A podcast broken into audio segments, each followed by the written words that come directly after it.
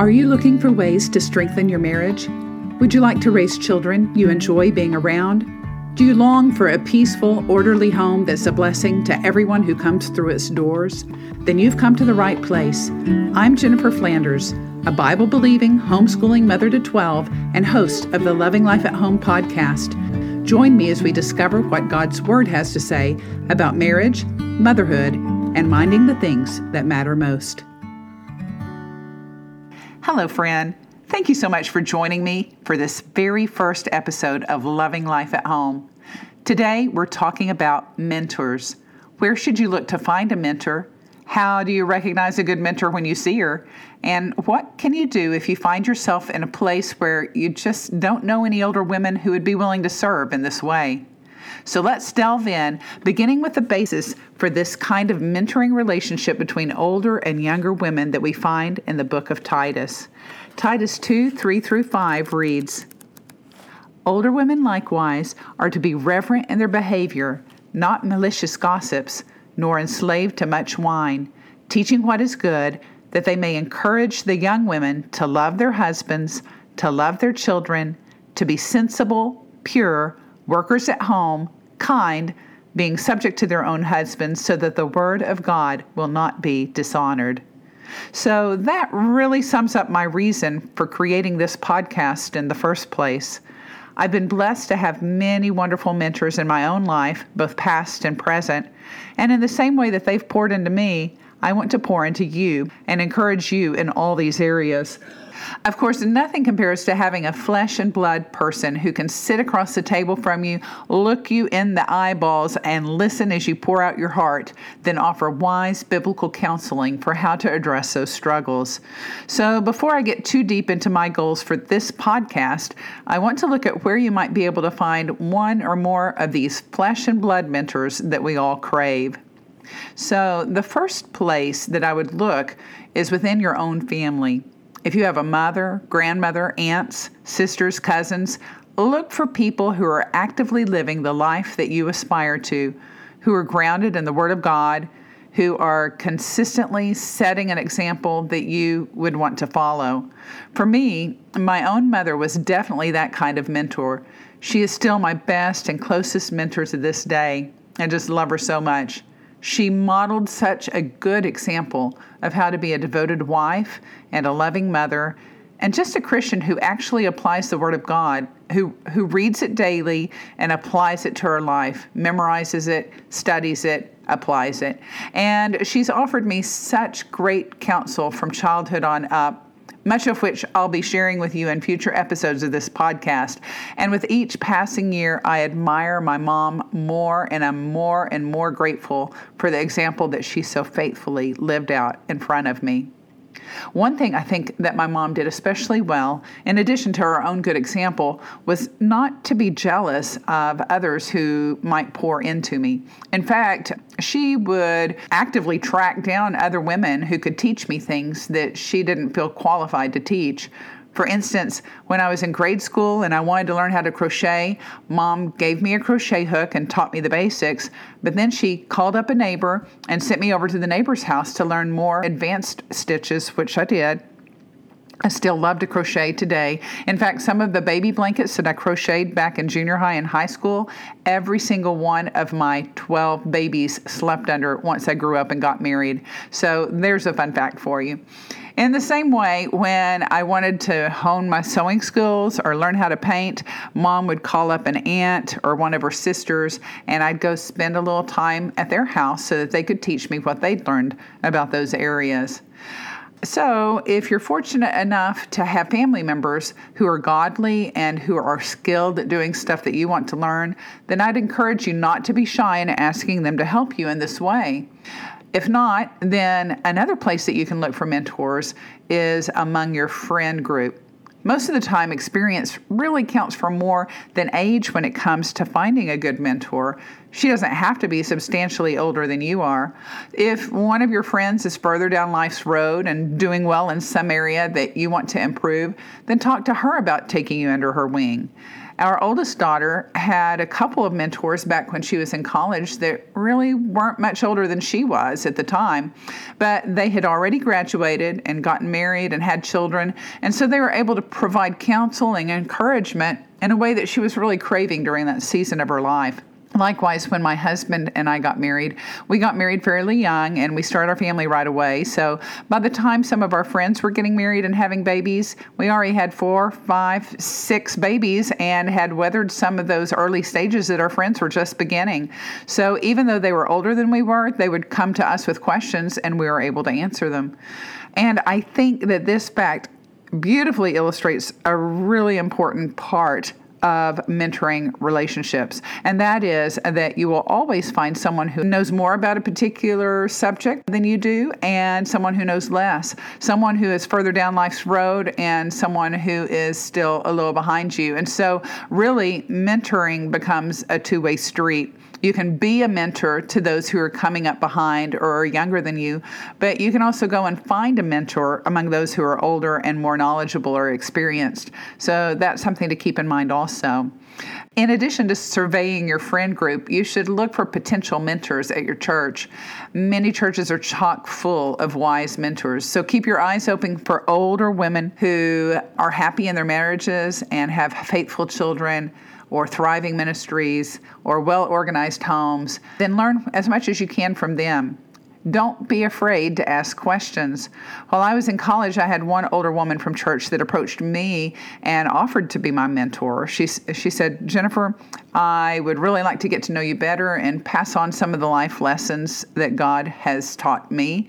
She was in her 70s at the time, maybe her 80s, and she would invite me and a few other college girls over for tea about once a month, maybe twice, individually, and study Bible passages like Proverbs 31 and Ephesians 5 and talk through how those applied to our life.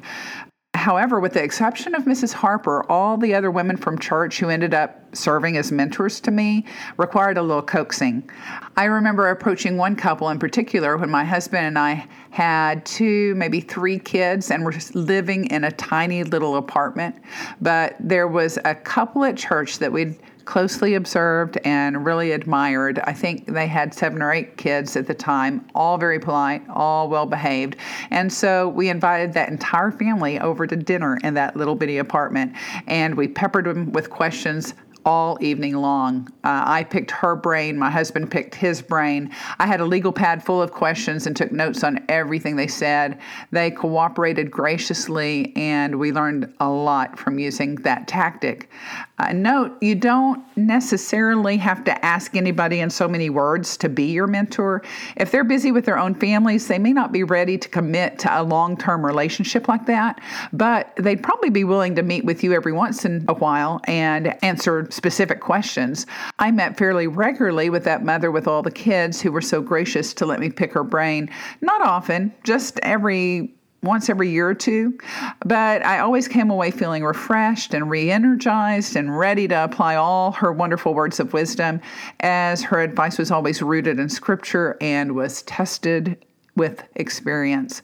So, We've looked at family, friends, church members for mentors. Um, you should also look to your other social groups. If you're still in school, you might potentially find some good mentors there. The small Christian university that I attended assigned me with an academic advisor when I first started school that stuck with me all the way through graduation. And she was a math professor. My, my degree was in math. And she not only made recommendations as to what courses I should take and when and degree plans and that kind of thing. Uh, she also took a personal interest in my life and my goals and beliefs, and we discussed those at length. And she shared her life with me in in return. She even tried to set me up with a few guys that she thought would be good potential matches. So I really appreciate the time and the wise counsel that she invested in me. Likewise, my husband at that same little college, Christian college campus, had a close mentoring relationship with his philosophy professor. I'm not sure if Dr. Parker was uh, Doug's assigned academic advisor or if they just hit it off in class, but he would give my husband loads of extra books to read and essays essays to write, for fun and ended up being uh, such a close friend that he even served as a groomsman in our wedding. Of course, if you've already finished school, you can survey your other social groups that you may be involved in, including community clubs, volunteer programs, your children's sports teams, that sort of thing. When my husband and I first moved to Tyler, we got plugged in with the local homeschool support group where I met several moms with older kids who offered invaluable guidance as my own children started reaching high school and beyond. So keep your eyes open for women in all those settings that are joyful Christians and who are faithfully serving the Lord. Of course, sometimes circumstances are such that you can't find a suitable mentor in any of those places that I've mentioned. Maybe you don't have family members who are worth emulating. Uh, perhaps your friends are as clueless as you are in the areas that you find most challenging. Maybe the schools you attended were large and impersonal, and your advisors didn't seem interested in spending more time than was absolutely necessary. Well, there's still one more source that has provided me with wonderful mentors for every challenge I've ever faced, and that is books. Of course, the Bible is the best and most important book any of us will ever read. It's the book I begin with daily, uh, the book by which I measure all other books. It's the only book that I read from cover to cover every single year, and I'll include a link in my show notes of my favorite one year Bible reading plan uh, in case you're interested in trying that too. But one of the things I love about books is they allow you to have conversations with the authors without feeling like you're intruding upon their valuable time. Most of those conversations take place in your head, uh, or at least they did for me, or in the margins of the books that I was reading because I would write down the reactions to what I was reading and underscore everything that I wanted to remember. But a few of those conversations took place in real time, like the time I corresponded with Elisabeth Elliot way back in 1986. For the price of an envelope and a 22 cent stamp, I was able to pour my heart out to this beloved author concerning a matter that was really weighing heavily on me at the time, and one that I felt certain after reading her books that she would relate to and understand. So, a couple of weeks later, I received her beautiful handwritten reply a reply I absolutely treasure and have safely tucked away in a scrapbook to this day. Just as you would expect, that reply was filled to overflowing with gracious, biblical, wise counsel, which I gladly followed, and I can honestly say that doing so changed the entire course of my life. But that's another story for another podcast. In addition to Elisabeth Elliot, I read Edith Schaeffer and Sally Clarkson and Nancy Campbell and several other godly older women who wrote wonderful books on those Titus two topics of marriage, parenting, homemaking and Christian womanhood.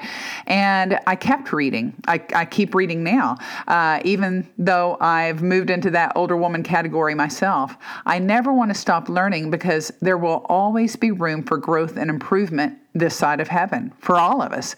But I'd also like to pass on what I've learned and am still learning to younger women with a heart to listen, which brings us full circle back to my goals for this podcast.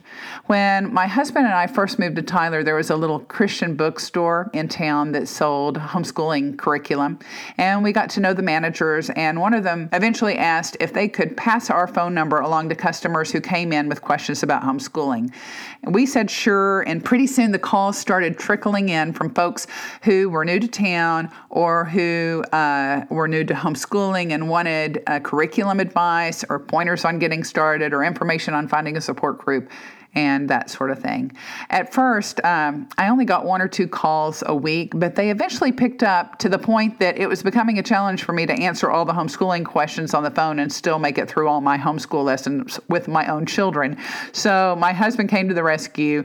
He had a brainchild, said, Jennifer, all these people are asking the same basic questions. You should just build a website, Put the answers to the 10 most frequently asked questions on the website, and then when someone calls, you can give them the short answer on the phone and then refer them to the website for more details. So, voila, that is how my first blog, Flanders Family Home Life, was born over 15 years ago. It's grown much bigger since those humble beginnings and has now expanded to include a treasure trove of free printable resources like calendars and chore charts, lesson planners, coloring pages, reading lists, party games, you name it. And I still field lots of questions like how do I keep my toddlers occupied while I'm doing lessons? Do you have any tips for traveling on a budget? How can I motivate my kids to keep their rooms clean? What should I do to prepare my teens for college? How do I respond to rude comments about my family size?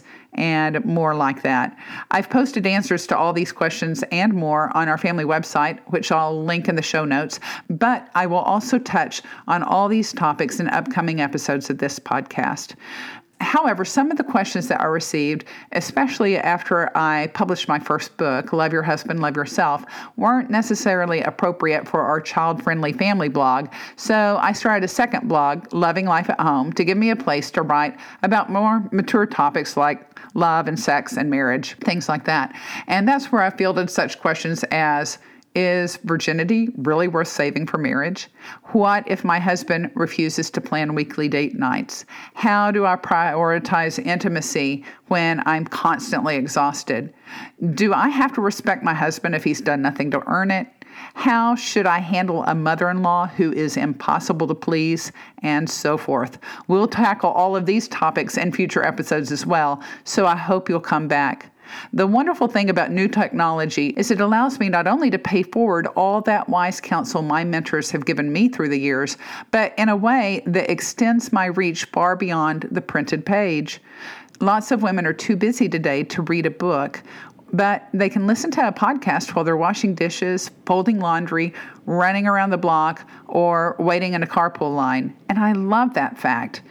And if you do too, I hope you'll come back next week for episode two of Loving Life at Home. Thanks so much for listening today.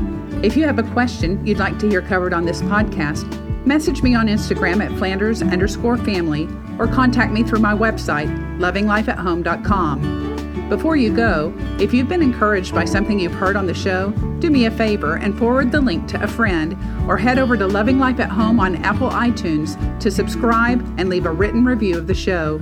Your doing so will help others find me so they can listen too. Until next time, I pray the Lord will bless your efforts to build a loving home life centered on Him.